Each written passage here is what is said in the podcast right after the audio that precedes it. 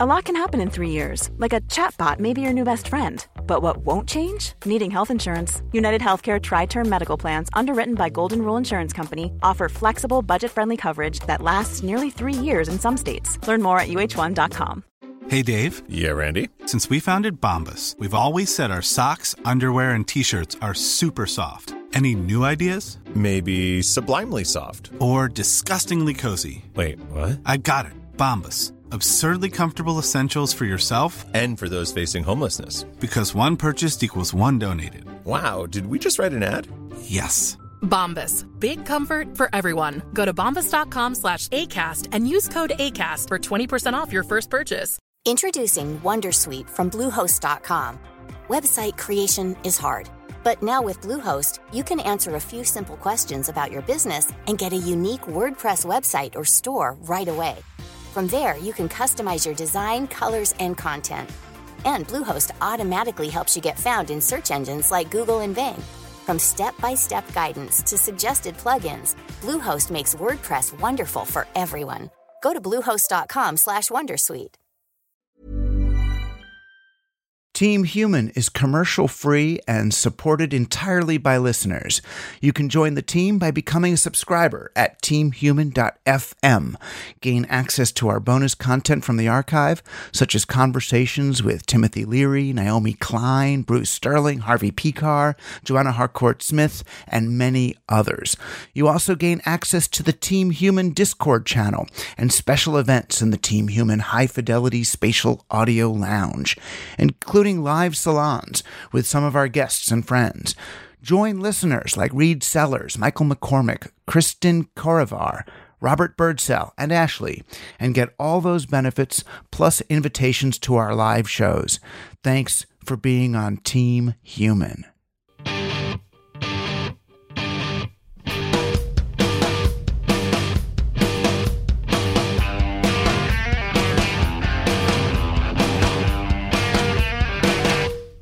You're on Team Human, conscious intervention in the machine. This is where we dare to challenge the scripts, even the ones we think we agree with, and stay open to new truths, counterintuitive insights, and the possibility that we've really known the answers all along. I'm Douglas Rushkoff, and I'm on Team Human. Playing for Team Human today co founder and director of the Institute for the Study of Energy and Our Future, Nate Hagens. A chicken is renewable, uh, an oak tree is renewable if you have an acorn, but renewable technology like solar panels and wind turbines and all the contraptions that go into them are no more renewable than a pickup truck. Nate will be deconstructing some of our most deeply held beliefs about climate change and offering us a few dangerously easy and inexpensive ways to keep our species sustainably happy. It's time to intervene on behalf of people. I'm Douglas Rushkoff, and we're all on Team Human. I just did a uh, panel online. It was actually run by a, a former student of mine, Heather Dewey Hagborg, who has been on this show at least once. And gosh, they were great people, uh, Ricardo Dominguez and Bruce Sterling. And we were all talking about really the early internet. And we each had to share an image of the early internet or something that meant early internet to us. And I, I included an image of this thing called FidoNet. And I guess that's because, you know, before the internet, and I am that old to remember before the internet, before the internet, going online meant for me, it was calling my best friend Phil's computer from my computer. I'd take a phone handset from what was called a landline, which we didn't call them landlines then, they were just phones. And I'd put it into this special cradle with these two rubber cups, one for the mouthpiece and another for the earpiece. And then I would manually dial the phone number on the phone, wait for his computer to pick up, and then like hit a key on my computer. Like uh, it used to be like when you would send a fax. Although faxes, uh, if you remember faxes and you remember this. So there really wasn't a lot to do online. Phil had a few games on his computer that I would call into, and there was a little folder with my username on it that I could use to, you know, check for messages or store a file in there. And everyone who had an account on Phil's computer could also access this bulletin board where we would have these conversations, a lot like the ones that are on Twitter or Facebook now, except it was only 12 people and it was slow and friendly and smart and nice. And Phil's parents eventually they got him a second phone line. So two of us could call in at once and then chat live or even play a game with each other and with him all at the same time. But Phil, he had these bigger ideas. He used to go to these meetings with other computer people in the lobby of the Citicorp building in Manhattan, where he found out about something called FidoNet. What FidoNet was, was basically this network of other computer users like Phil, each with a couple of phone lines and some decent software. So either during the school day or late at night, when none of us was actually on Phil's system, his computer would call the other ones on the network and get all sorts of other cool stuff and download games. And there were these conversations happening on those computers too, which he could then download and share with us when we called in. Then we could even make friends far away and send them messages by addressing them to whoever ran the hub in their little community, you know, to their fill. But the, the network itself, the network was us, all the people with computers calling each other node to node. Each node was a gateway to more nodes and more machines and more people. There was no destination, there was just pathways, as if the network were an extension of our nervous systems into this big collective one. We constituted the online universe. And this in itself suggested this new distributed model for society. So, for people like me who grew up with this as our understanding of networking, today's internet, it seems like this weird thing. It's not like my opinions changed about networking. It's that networking turned into this other thing. Going online, now it generally means signing on to some corporate owned platform, opening an app on a phone, or logging on to, at best, a university server. But the orientation, it's all wrong. It's all backwards. It's as if we're here at home and the internet is this thing or place out there that we gain access to. Like we're consumers or viewers signing on to Amazon or Facebook or Google or YouTube and, and, and submitting to their terms of service and accepting our roles as these paying guests in their world. And this, this devolution of networking towards something more like TV, I think it may have finally run its course. I think it's time people rediscover something more local, peer to peer and open, like, like Tor networks or applied blockchains or mesh networks. Those things that connect users to one another instead of to some big, centralized, ultimately closed corporate proprietary system. I mean, I've been, you've listened to me, I've been sick of the net for a while now. And, and I watched, you know, Bo Burnham's show, his, his show Inside, which really does explain so much of what's wrong with the net. But that's really only because we've got into the habit of mistaking Twitter and the New York Times and Netflix and the App Store for networking. I got so caught up in the shortcomings of these closed ended services that I've allowed myself to forget what the net really is. It's closer to a blog roll or something than, than a platform. It's a network of peers pinging and sharing laterally and openly instead of on a giant for profit platform. Those closed ended services, I mean, they should be free to exist, but they shouldn't define networking or dominate the way we set priorities in our discussions of open access or net neutrality and surveillance and domain governance. There's many of us waking up to the ways networking was redefined by those who want us to purchase our knowledge and experiences rather than simply to share them. So whether you join the, the, the EFF or Free Software Foundation, World Wide Web Foundation, Free Internet Project, Internet Society's Community Networking Initiative, your local middle school computer lab, you know, th- there are ample opportunities to play along with the real net. So even if you don't check out the movement to retrieve technology and values of, of truly open networks, I encourage you at least to join me in thinking differently about networking. Most of us, we still are thinking about this backwards. We are not the users of their network. We are the network.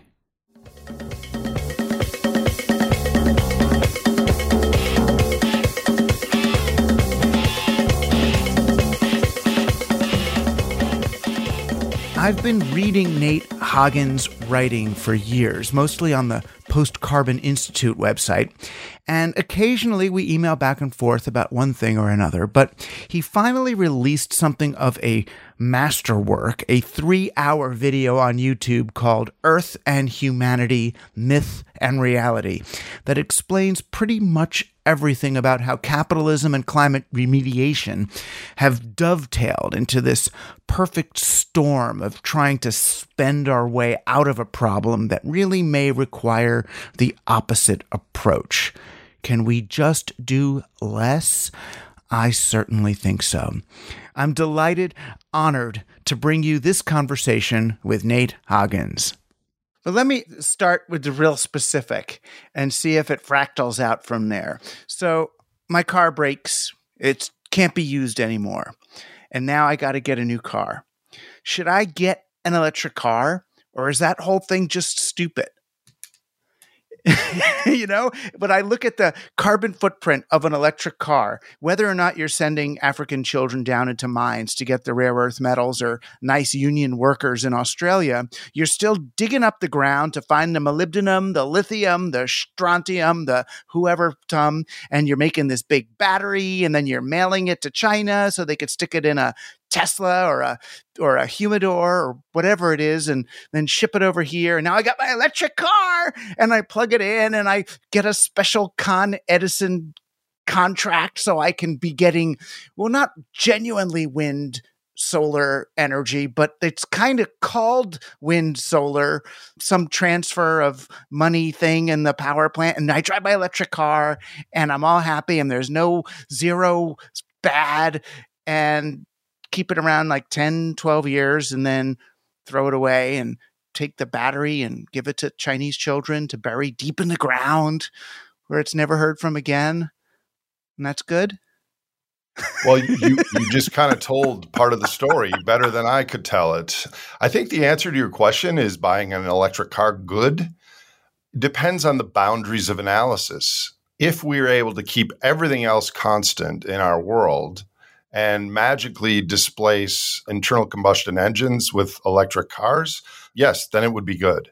Right. So if you got I Dream of Jeannie, my uh, audience won't even know who that is, but let's say they did, and you got I Dream of Jeannie, and she did that blink thing, and all the cars turned from gas cars to electric cars, then that's a better world in terms of pollution? Well, no, not really, because yeah, this is a comp. We could talk a full hour on just right. this question. It's a, it's a great in it, you know what I mean. It's an accessible way to to to begin talking about why doing stuff that we think is going to be so much better and focusing all our energy and getting AOC to go to Congress and get Biden to say we're going to do this, that maybe that's not the the full real thing that we should be spending all our time and effort on. Well, I, I fully agree with that. That's why I want to know kind of why it doesn't work. An electric car in its production uses more fossil fuels than an internal combustion car. And the batteries, as you point out, are incredibly rare earth and lithium and, and energy intensive. And this happens in other countries. The hope is that the fuel itself, which is gasoline, on our regular cars, um, which is both polluting and depleting because it's a finite resource that if we replace transportation fuel with electricity, that then the future is is greener. I want to ask one question though. You think gasoline is depleting. So there's not like organisms under the ground still turning into gasoline?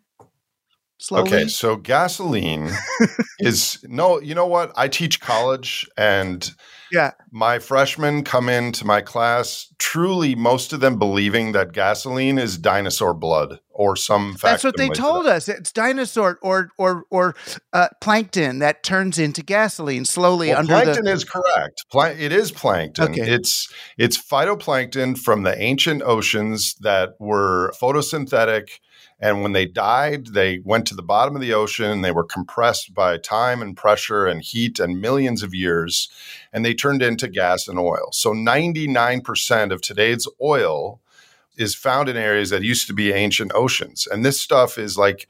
Talk about a Tesla or an electric car battery. We're depleting Earth's battery 10 million times faster than the Earth itself charged the battery. Okay, so in other words, we're taking the gas faster than new plankton are dying and turning into gas. 10 million times faster, Douglas. 10 million times faster. But but we don't notice that because since you and I have been alive, there's always been plenty and there's been recessions and booms and the price goes up and down, but there's pretty much Yeah. always been plenty. Gas in the tank. But this stuff, what it does for us, we take it for granted.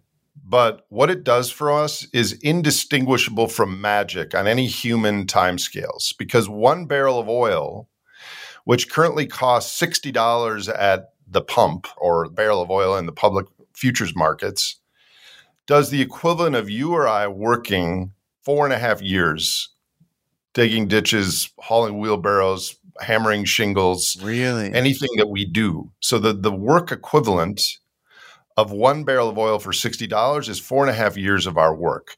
The market system doesn't care about that because all the market system cares about is how much it costs us to extract these ancient phytoplankton from the ground, which might be fifty dollars. And then they put their markup on it and they make a profit. So our economic system conflates the dollar value with the work value of the most important input to our economic system. So our culture uh, is energy blind. And this stuff, yes, there's lots of oil left. Uh, climate activists, including myself, might argue that, that there's too much over a, a decade, century long time frame. But what's left is the source rock. We have in America have used more fossil fuels, coal, oil, and natural gas together than any other country in the last 10 years, the last 30 years, the last 100 years since the dawn of time. Right. And that's because we're driving around in cars that use gas. So let's call Elon Musk and buy some cars that don't use gas. Yay.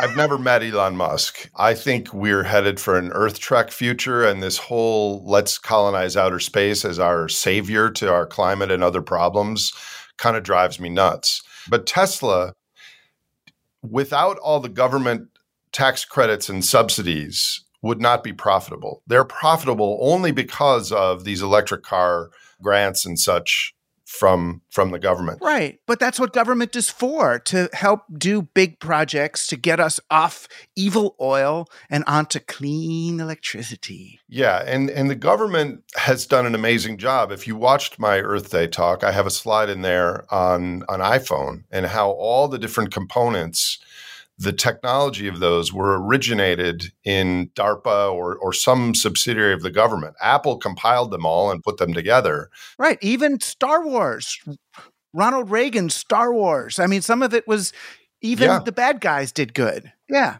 But the, the problem, well, there's many problems, but we've been in, alive during this pretty much uninterrupted period of economic growth where the economy grows from one period to the next, which results in material well being for lots more people. It enables more people because our food supply is also predicated on fossil carbon. And so we can't imagine a world that doesn't exist without economic growth. Yeah. So what we're doing right now is we're saying, okay, we still we're becoming aware that carbon is a problem for the oceans and the biosphere. We have to decarbonize our economies, but we also have to keep growing because the conversation would be completely untenable at political levels if they said, well, we have to shrink. We have to degrow our economies in order to solve climate change and some of these other problems.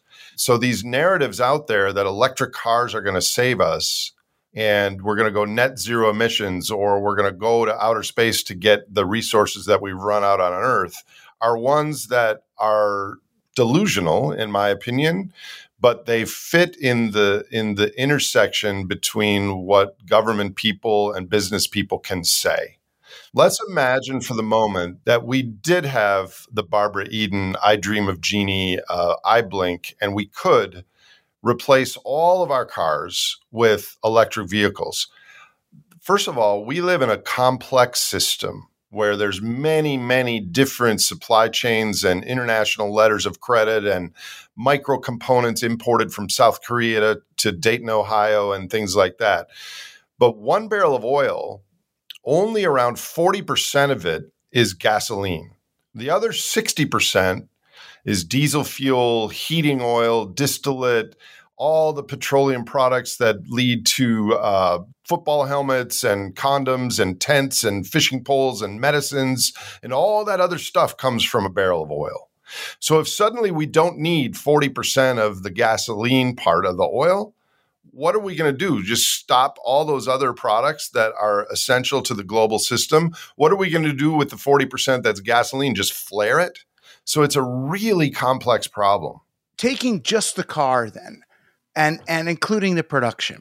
If I have a listener who I mean, I would say just get a bicycle, but assuming they or just get a job closer to your house, or there's a lot of different things. But if they do need a car, is there sense in them buying a Prius or a Tesla or a something instead of buying just a little Ford gas car? Well, again, it depends. If your listener is absolutely totally concerned about the environment and sustainability and their footprint and the future, as opposed to kind of a socially posturing decision to market our, our status and greenness or right. whatever. It's far better to carpool just two people in a car than to go from an ICE to an electric car, as one example. The future, if we are able to have 30%, 40%, 50% of our grid be solar and wind, then it starts to, during the lifetime of the car, be slightly more environmentally beneficial to, to buy an electric car. But the larger conversation here is also we talk about human population, and there's almost 8 billion humans on the planet, which means that the net births minus deaths is we have around 80 million new babies born every year. And some people are very concerned about that. But we have a 100 million 3,000 pound vehicles that are born every year in the form of cars around the world. So, what is the goal for everyone to have a car? For everyone who can afford it to have a car? I think the problem is we're looking just one step ahead and we need to be looking two or three steps ahead. And, you know, 20, 30, 50 years from now is everyone going to be zipping around America in a George Jetson society in electric guitars, uh, uh, uh, cars, with some of them being autonomous. I think that's highly unlikely because right. of all the other pieces involved. And I would think that on balance, that would also be an environmental disaster. So, kind of metaphorically, then, the, the problem with me asking the question on like for the listener who's going to go out tomorrow and buy a car, should they buy a gas car or electric car? is sort of like asking the addict who's going to inject something tomorrow should they use heroin or should they use morphine and it's like um well neither it, it, it, probably would the better metaphor would be sativa or indica but yeah the the, the metaphor is not oh, too far off both why choose hybrid hybrid I guess my objective is less harm. Give us more time, do less harm until someone figures out a better crazy solution. But that's the other question. GE and Monsanto and Elon Musk or someone comes up with a sun mirror super energy collider thing? Well, the problem with with most of the, you know, that's that's another story. Most of those energy contraptions fall prey to what I call the tragedy of the energy investing commons, which is they're good to get IPOs and uh, get funding, but then five and 10 years later, they end up not working out and the government foots the bill for them. Because most people in today's society look at the world with a money in energy and technology out lens. Yeah. So we can create as much money as we need and we invested in this stuff that's in the physical world and it looks like it works on paper, but the reality is is in the the natural world and in the human world, we use energy and materials to invest into something and then we get energy and materials out. And so our entire enterprise, which right now, if you think about one human being has the energy uh, of our bodies of around 100 watts, which is the same as a 100 watt light bulb that's running all the time. That's how much we use. The average American uses 100 of those. 100 100 watt light bulbs that are turned on 24 7. And that's around four times the global average. So the whole world, the whole human enterprise, 7.8 billion of us, use 170 billion 100 watt light bulbs. So it's 17 trillion terawatts.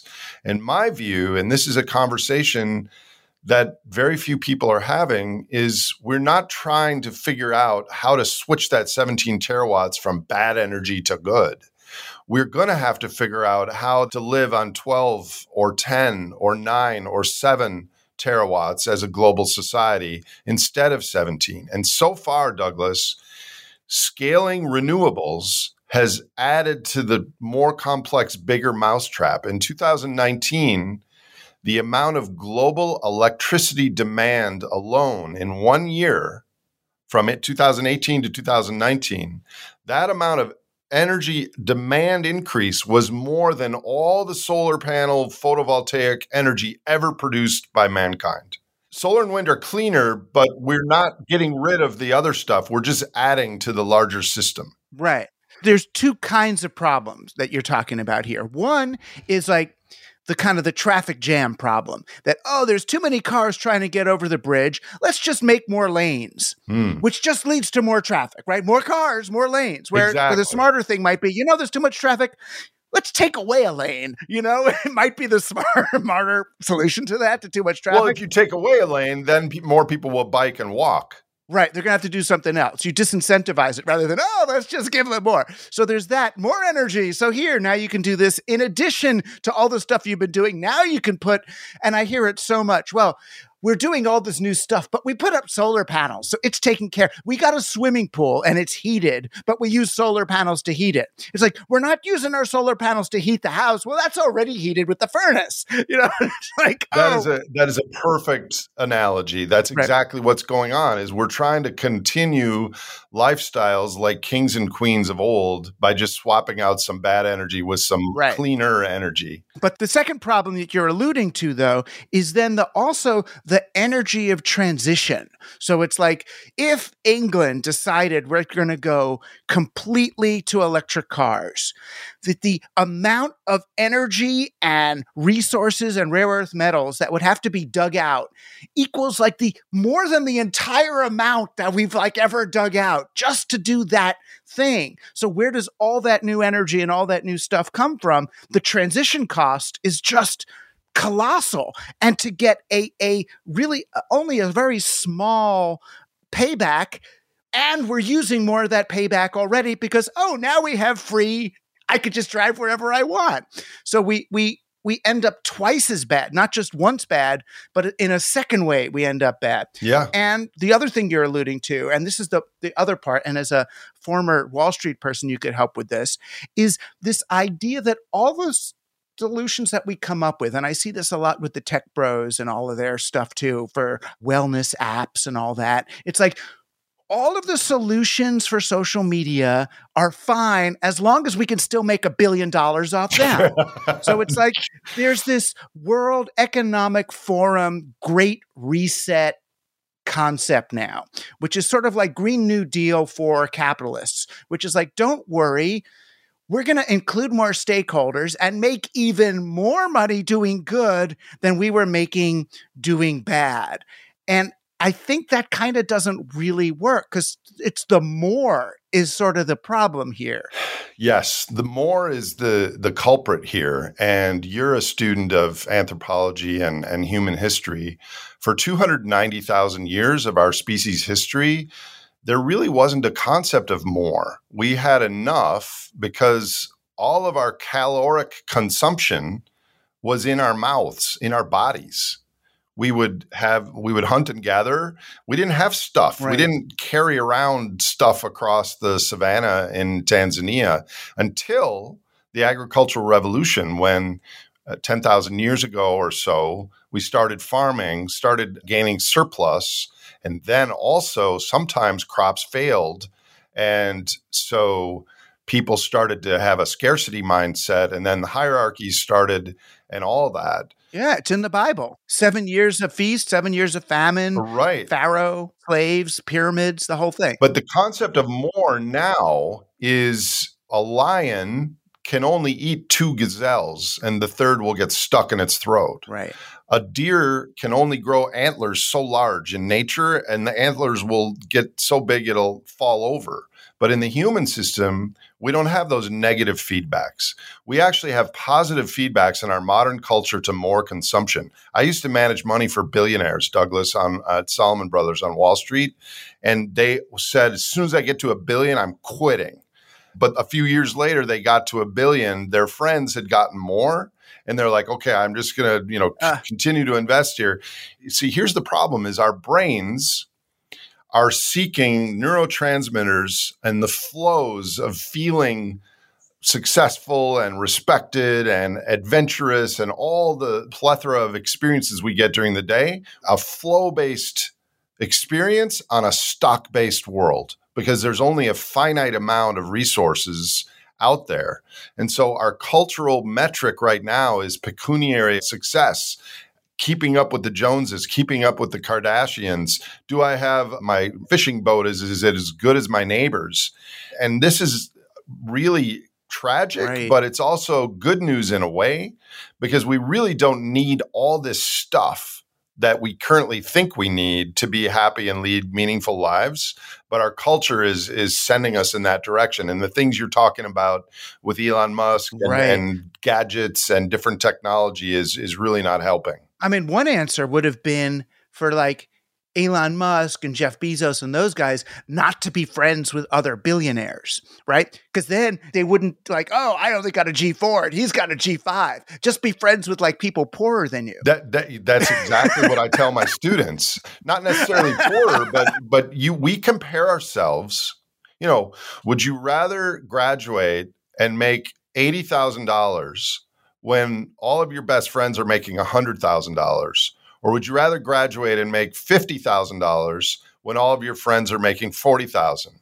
And they really think that through and most of them would prefer to make 50,000 and many other examples like that. We compare ourselves on relative basis to others when on an absolute basis most of us are richer than kings and queens of old in a material perspective.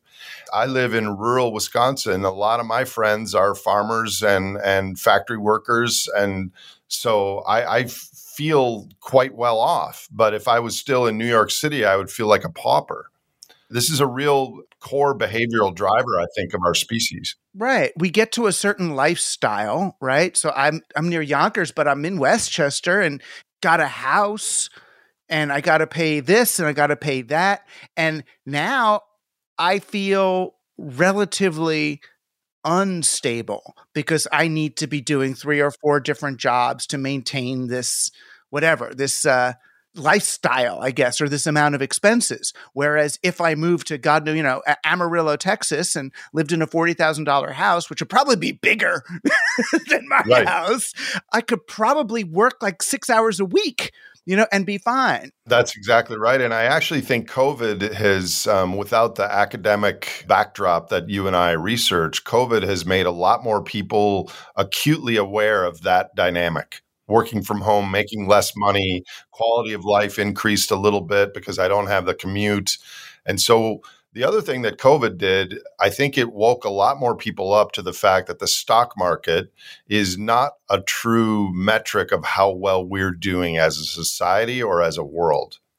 Because stock markets are making all time highs now because of the response to the pandemic, all this $7 trillion in stimulus and all the Federal Reserve guarantees and all that. So that the financial world is awash in liquidity, but the real world is there's still tens of millions of people who are really suffering and a lot of other people who their biggest bills are, are their medical bills.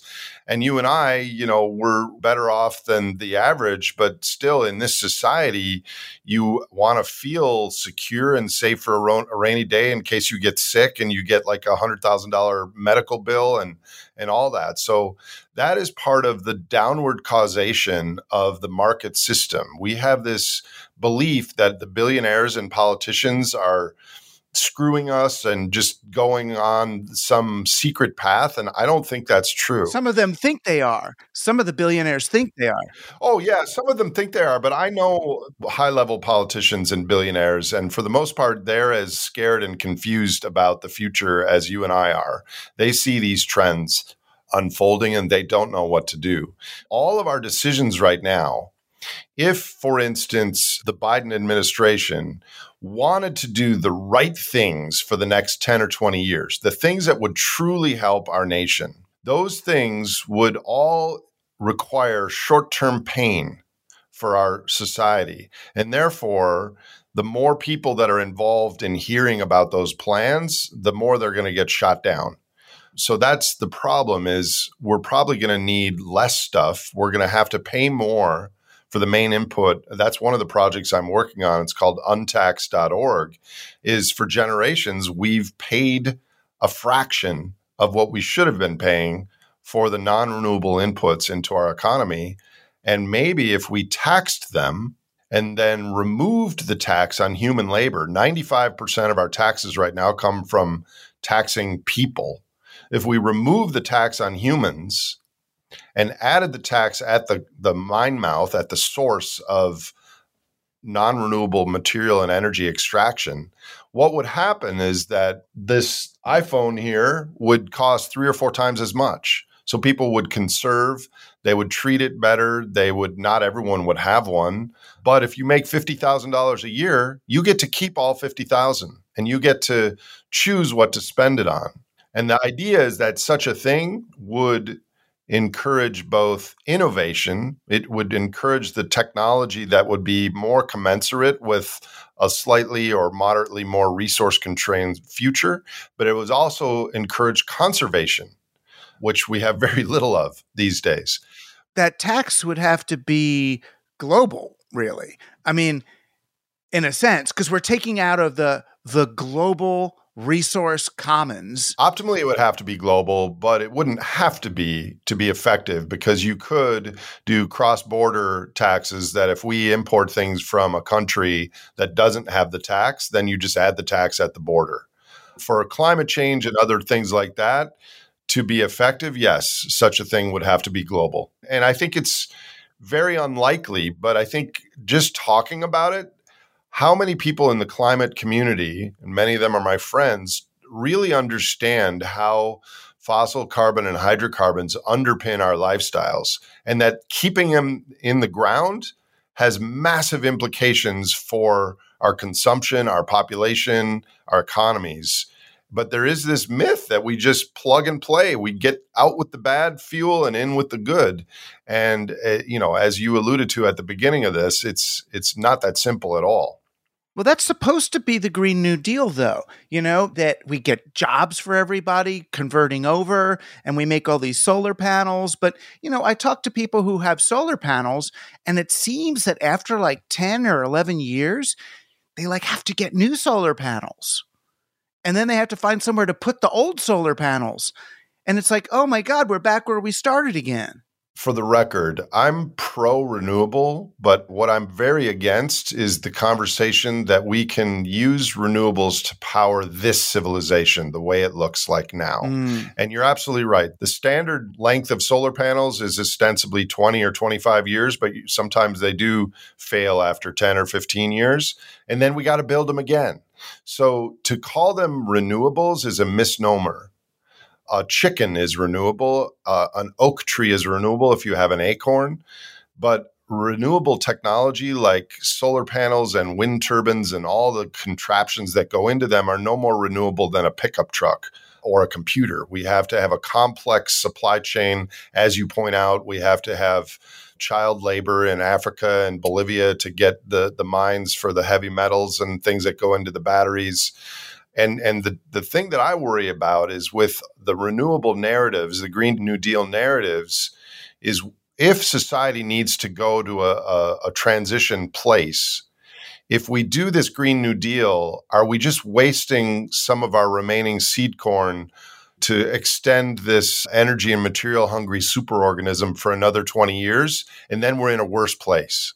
So the Green New Deal is just keeping everything in society the same, NASCAR and all the supernormal stimuli smorgasbord of our current lives without planning for a different, more benign cultural existence in the next 50 years. And the, the more benign cultural existence that you're talking about is way I mean, as I look at it, it's way easier to get to. We talk about it, we change some of our behaviors, we tell different stories to our kids. I mean, it's it's not a hardware upgrade. It's not even software upgrade. It's just a content. Yeah. It's a cultural content shift, which seems so easy to just say, okay, Thursday night, let's everybody play cards. Okay, well, why? Because we're not going to drive anywhere Thursday night. We're just going to play cards as a society. All right, let's try that. And and it's like all of a sudden there's like a zillion billion less kilowatts of gaga spent you know? Little stuff like that. Yeah I, I fully agree with you there. About 10 years ago i did a podcast with a woman who uh, lived in a small town in louisiana that was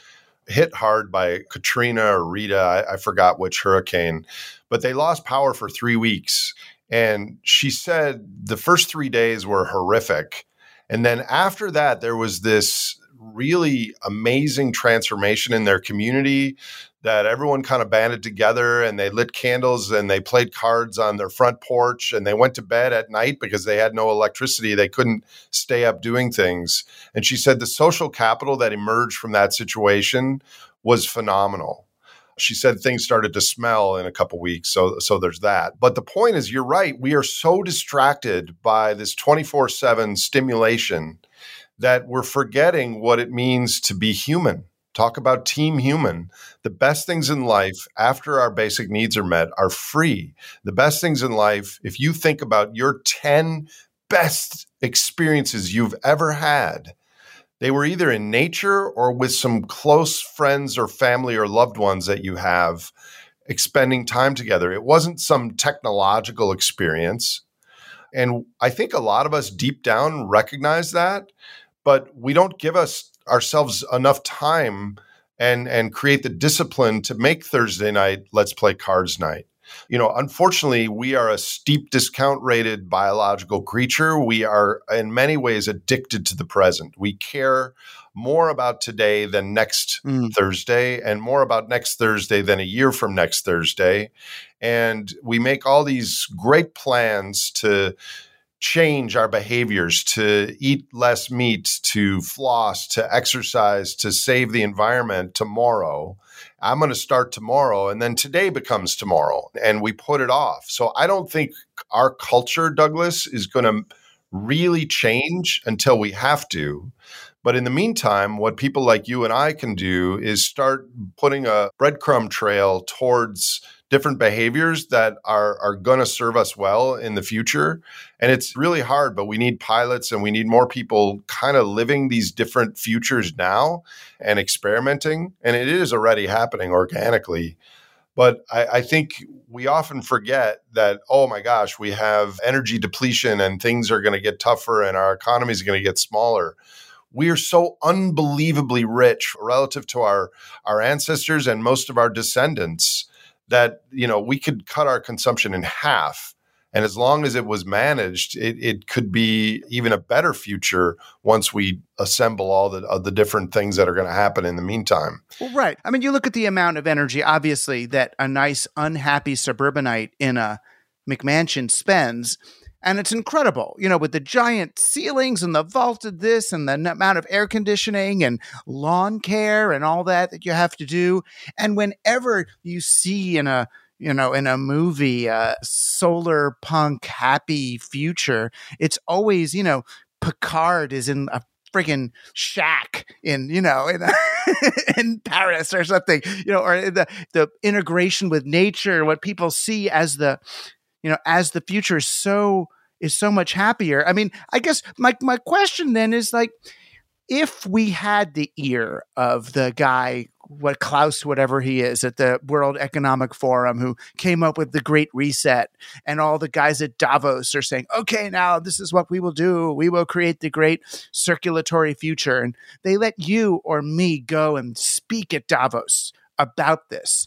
Then we have to tell them what I would want to tell them growth is the problem and capitalism is fueling growth. But you would say, no, it's not capitalism, is not the core issue here. It's not that our markets need to expand, it's that people want more stuff. Well, I actually agree with you. Growth is the problem, and capitalism requires growth, but all of that is predicated on the carbon pulse, which is this one time Earth bounty of low entropy, highly dense fossil carbon transportable at room temperatures that's gradually but inexorably going away. So, in other words, there's this moment that we discovered how to get coal and then how to get oil out of the ground and burn it and stuff. And it's like, whoa, party time.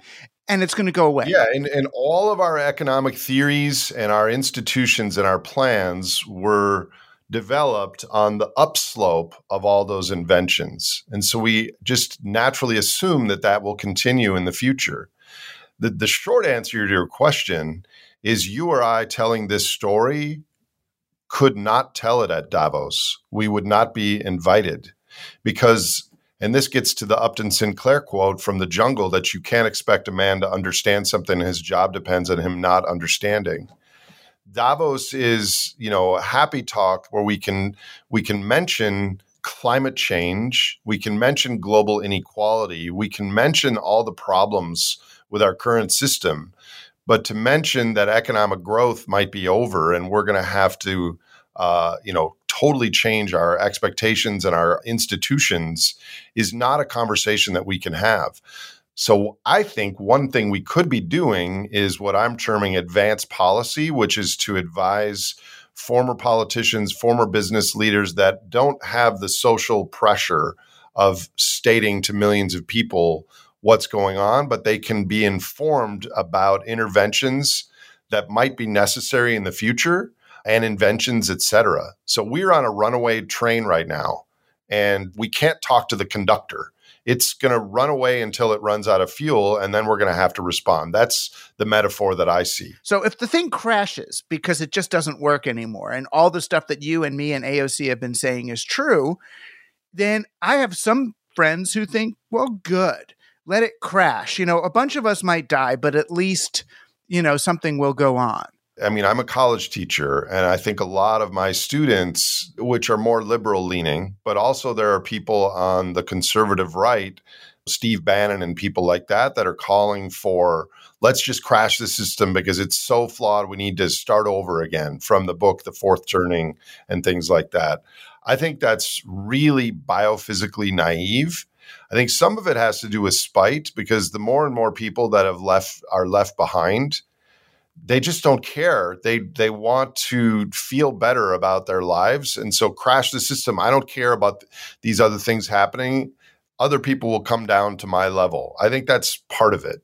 But the other part is that we live in this complex interconnected system. In the Fukushima earthquake, Ford in Detroit had to stop producing black trucks because the black dye was only made in Fukushima Daiichi prefecture. And so they had to stop their supply chain. Right now, we have from COVID, 90% of the active pharmaceutical ingredient inputs are made in India and in China. So we started to have drug shortages last year.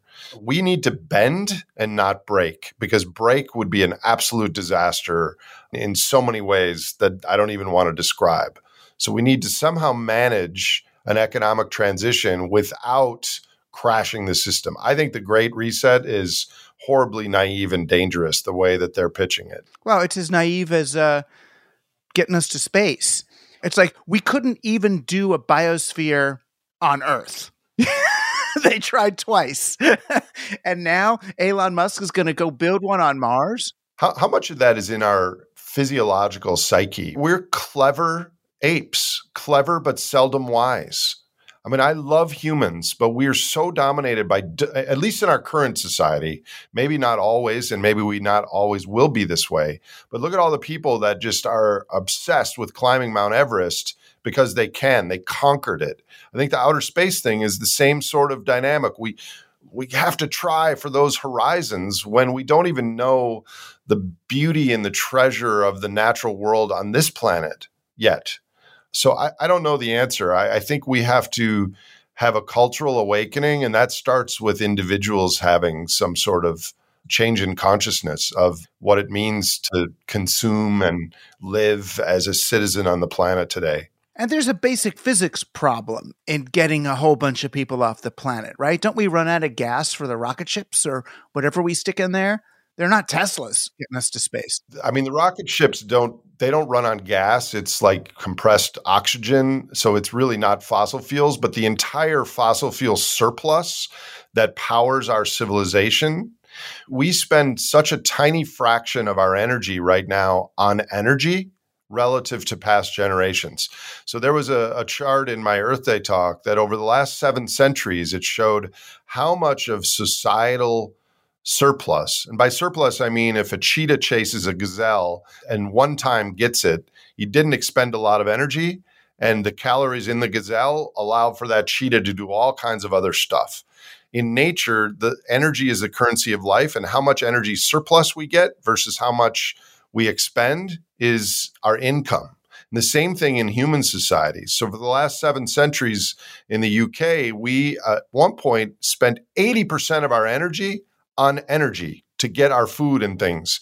And gradually that went down and it hit a low in 1999. 1999, our society spent only 5% of our energy on getting refining, distributing energy to the rest of society, which meant that 95% of our energy could be spent on rockets and spaceships and libraries and hospitals and shopping malls. Well, now that's approaching 10%. We're spending 10% of our energy on the finding and refining and delivering of energy, meaning we only have 90% to allocate to these other things.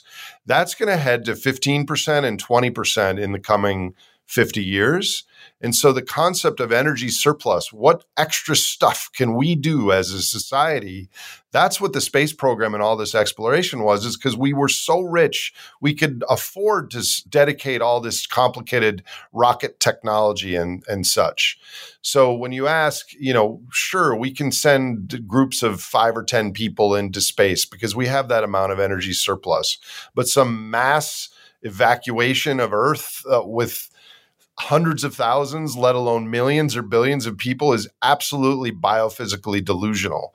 Not to mention how many people actually would want to do that. Not to mention that some people like Elon Musk and the late Stephen Hawking say, oh, we've got climate change coming. We have to escape to Mars over time because Earth's going to be uninhabitable. That's even more freaking delusional because in the worst post Armageddon nuclear war climate disaster, Earth would still be a freaking paradise next to Mars. Right, because there's no air and stuff. Very little. But then you even see, I mean, I, I saw Elon Musk was talking about how um, he's afraid of AI, right? Artificial intelligence going nuts and doing whatever. And he's like, oh, so that's another reason we have to go to Mars. And he's like, what do you think's going to be, what do you think's going to be running the Mars dome, if not artificial intelligence, uh, you know, uh, tracking and set, using sensors on everything? It's like, you don't, if you want to escape from technologies like AI, don't don't go off planet. Actually, Douglas, I think it's it's a religion. There are a lot of religions that are theological, Christianity, Islam, etc., but there's a lot of religiosity in our brains that we become fanatical believers in something. And right now economic growth is a religion but also this colonizing outer space. If you see the um, the crowds that come to these SpaceX things and and Jeff Bezos talking about a trillion humans living in space sometime there's like this ecstasy in their faces when they're hearing these stories. People really need rapture ideologies to feel better about themselves because they intuit how screwed up the world is right now and they don't want to hear this biophysical truth about electric cars that you and I are talking about. They just want to have a destination that seems appealing and plausible that they want to go to. And okay, we're going to go to outer space. Wow, these billionaires are happily pursuing that. I can sign up for that. But it's just not a, a plausible reality in my book.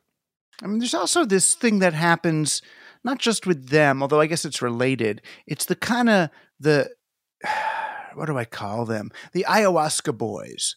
It's like some wealthy guys will go down to South America and do a bunch of ayahuasca or go to Burning Man and have a really heavy trip and then come back and say, Oh, I see now.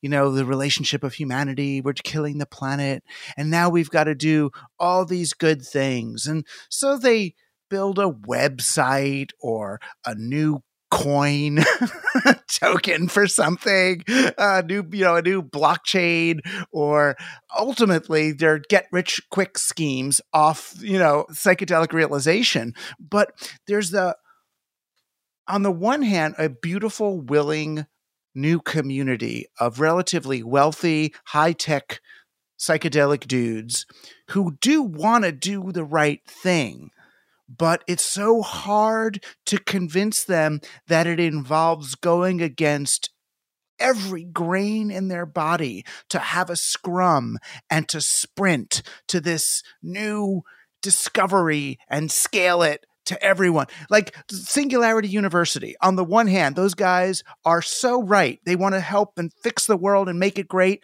But then when you listen to them, they say they're looking for solutions that scale to at least a billion people. right. Like, wait a minute. Well, we're energy blind and we're also ecology blind. I mean, the good news is there are a lot of people that are starting to understand this human predicament writ large. But there's an overlay of the market and our culture that we care about these things, but the solutions have to be aligned with the market system. And the market system will only grow, and we can't grow in a low carbon way. If we got rid of fossil fuels, which we can't, but if we did, we would still grow from a much lower level. And so we have to imagine a future without growth, and that's really hard to do. Getting back to um, the psychedelics, though, you're absolutely right. I, I think evidence has shown that psychedelics do allow people to imagine and experience the collective more than the individual aspect of our biological heritage. I read somewhere that you got your start in the rave culture which I don't really know what that means, but I went to one or two raves when I uh, was at Vermont up in Montreal. And psychological research has shown that rave music and that heavy beating of a drum and all that is another one of the ways that humanity can transcend the individual to the collective. And somehow, our culture, Western culture, American culture specifically, has really focused on individualism as like who we are. And it is part of who we are, but it's not all of who we are. And I think for most of our past, we've been much more of a collective. But our culture right now is advertising the opposite.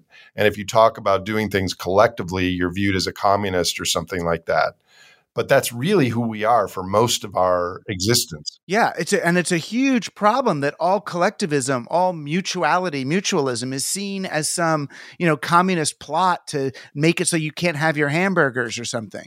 And it's so not. But then I want to uh, bring up one more sort of solution set. I don't know if you're familiar with uh, Jim Rutt and Daniel Schmachtenberger and the whole Game B, which is sort of this plan that they have for I guess finally arriving at some kind of anarcho syndicalist network of cottage industries that just everything's good. I mean, do you understand game B and should we play that? Should we be on board with that? As far as game B, I mean, the way that I think of that is we need to head somewhere different than we're heading now. But the, the runaway train, which is the global superorganism, is going so fast that we can't just peel off from it. We have to kind of envision and midwife our way to this transition before the train runs out of fuel, metaphorically. And so, Game B is just a destination that's achievable and desirable. And we have to work towards it and start speaking the same language.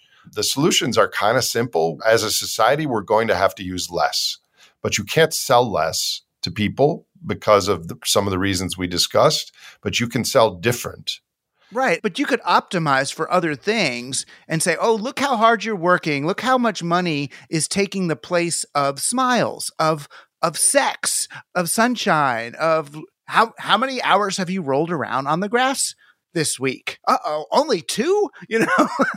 and get people rolling around. Well, I think the key there is if you if you have that conversation with someone, it will make sense to them, but they're not getting any emotional cues that that's required. Until we get the emotional cues, we have to have pilots. We have to have people rolling around in the grass and having sex and smiling, maybe all at once, to be examples that people look at them. I want to be kind of like them. We need examples like that and other things all around the country. And then you get two or three percent of the people that are living differently, and it's a little avant-garde and cool. And then it, it's like an Overton window of our cultural conversation. It doesn't seem as strange as measuring our success by how much money is in our bank and how big our house is. We measure our success by our experiences and peace and social capital and the networks of our relationships and how healthy our uh, local ecosystems are and all those other things but it's it's not just an academic discussion. We need to go out there, and some people need to start living differently and acting as an examples. Is what I think. And that's easier though than I mean, if someone's going to listen to this kind of podcast and think, "Ugh, I got to try to understand how the whole energy thing works and the number of years that are trapped in a piece of carbon from a thing," it's like, no, you actually, because that's a whole lot of work. I mean, it's good that some people know that, but most of us don't have to know that. We could do more. In others, I could spend a whole lot of energy even learning about which form of carbon or lithium does what to whom, so I can argue down Elon Musk if I ever meet him, but I'm better off just taking more time engaged with people in friendly, local, non energy consumptive ways.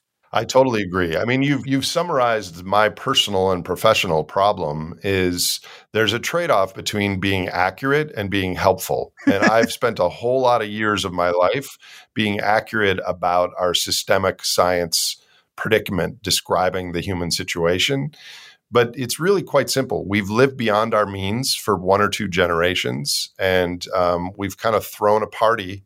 And it's almost morning, and we need some of us need to sober up and start living differently with probably less resources once basic needs are met, the best things in life are free. And we need new examples of, of that. Right. And then there are these people, you know, some of these folks in the more Schmachtenberger camp that I often get annoyed with because they're always trying to codify and quantify, oh, the health thing and the your, your, stoicism has led to this much more free time or that much more penis girth or whatever it is at least you know what i mean but what they're doing though is is trying to give people evidence to do the thing that we're saying so that they don't have to have faith that life's going to be better. It's like, oh, no, no, no. If you breathe more, you'll actually get more of this or have more of that. In, in some ways, they are helping us justify living a better life. Yeah.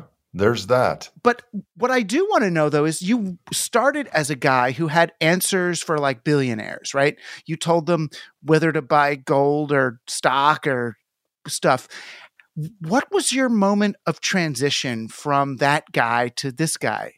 It was a bunch of things. One thing was I read the book Ishmael, mm. which kind of opened my eyes that this isn't what humans necessarily need to be. Another thing that happened is I came across the work of Herman Daly in the late 90s, uh, writing about externalities in the natural world. Right. Another book I read in 2000 was Thomas Hartmann's The Last Hours of Ancient Sunlight. Uh-huh. And all those talking about that oil would deplete in, in my lifetime. And all those things kind of planted seeds in my head. And then as I was managing money for these billionaires, I felt like a high paid used car salesman. I looked at these people and they were not happier or healthier than the clerks that were sitting next to me making 30 grand a year processing their trades. And so at a very young age, like 26 or 27, I realized that having a lot of money didn't make people healthier or happier necessarily. In fact, a lot of them were kind of miserable. And after several years, I was supposed to be managing their money and coming up with complex investment strategies. And I found I was reading books late at night about ecology and energy depletion and neuroscience. And I basically said, I'm alive at this very amazing and perilous time. How do I want to spend my time? Is it pitching these $10 million uh, investment vehicles so I make 10 grand commission and live in New York City? or is it you know having a conversation and educating young people especially about our time and that felt like a spiritual calling to me and you know, I wish I, in retrospect, I wish I would have stuck it out a few more years so I had some money in the bank, and then I might be more effective than I am now. But it's a personal awareness of the time that we're alive, and so that that all collectively kind of made me quit in 2001. The interesting thing in that though is you know you see the billionaires and that they're not happier or healthier necessarily at least in the current situation some of the folks I talk to say that, but uh, yeah, but the more millions I have, the more likely I'll be able to survive the coming disaster. Yeah, I, I, think that's that's a natural feeling. It's like a squirrel putting away nuts for the winter. But there's no there's no limit, right? Mm. There there's not a limit to our exosomatic wand and how much digits we have in our bank. But once you have some money, the best things that to have are access to food and friends and relationships. I, I still have some friends from Wall Street. I've parted ways with half of them, but some of them I still talk to, and they ask exactly what you just said. But they don't have any skills or tools or friends that live in rural areas. And I, I think social capital in our communities and our networks of who we know, even if you don't know them well. I, I think those are going to be much more important in coming decades than than how many digits you have in the bank. Yeah, I know this dude that's got I don't know what you call it, not an estate, but a house or whatever up in Arcata, you know, in uh, Northern California. And he finally went out there in the summer, and it's like the whole thing had been raided by people, and there's like people living in it and whatever. It's like, dude, you really think when you go to escape there because the shit has hit the fan, what gives you more of a claim over that property than the people who are on it right now? no, exactly right. I mean, that gets back to this bend versus break we are a collective. We need to hold things together, figure out a new cultural destination, and, and have that conversation. And I, I think to just amass millions or billions while you can as an excess surplus is just you know, uh, it, it, makes sense from the current cultural uh, directives, but it's just a waste of intellect and and direction. But a lot of these billionaires now are are giving their money away towards pro social futures, and so that surplus could be targeted towards really positive things. So I think to crucify billionaires is not what I'm trying to do here. I know, and it could be a whole new it's a whole new investment career for you. Now it's going back and showing them here's how you should actually here Jeff Bezos what here's where you could put a hundred billion and actually do some good. Well, I think we're approaching that conversation because then the other the other part of that is spend down right? Because we have all these foundations with hundreds of billions of dollars that expect that they invested in the year 2040 or 2050 or 2060, it will have continued to grow. And therefore, what they're doing is they're spending the four or five percent of it on their projects. But the, in the futures that I see, we are creating more and more financial claims on reality than the energy and materials will allow. So at some point, we have a recalibration of our claims versus our physical reality. And that's going to have wreak havoc on all of our financial markets.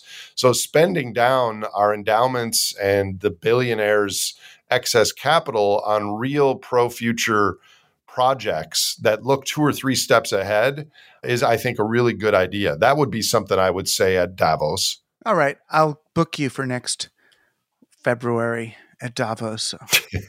I'll send the email.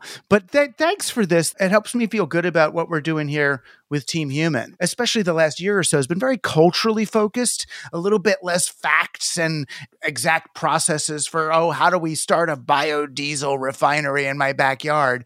But a lot more about what is the true pleasure of life. And if this show and this community serves serves a purpose of helping people kind of pivot towards less extractive, less growth based, more fun based, experiential roles for human beings and help sell that for lack of a better word, to society, then we've done a good job. Well, what you're doing, I think, is incredibly important. I'm a big fan. And had you not already grabbed the term team human, I would have taken it because that's exactly what we face now. We have arrived at a species level conversation, the human species. And we're going to have to figure out ways as a team, metaphorically or not so much, to navigate through this. So keep up the good work. Well, thank you, Nate. It's really a pleasure to have you here. I enjoyed it. I'm happy to talk to you anytime, Douglas. Thanks for all your work. Thanks for being on Team Human. Our guest today was Nate Hagens. You can find out more about his work at energyandourfuture.org. You can find out more about Nate and all of our guests by going to teamhuman.fm, where you can also become a paying supporter of the team. We'd appreciate that. Know who would appreciate that in particular? Our editor, Luke Robert Mason, who is kept alive by your contributions, and our producer, Josh Chapdelaine. I'm Douglas Rushkoff, and you've been on Team Human, our last best hope for peeps.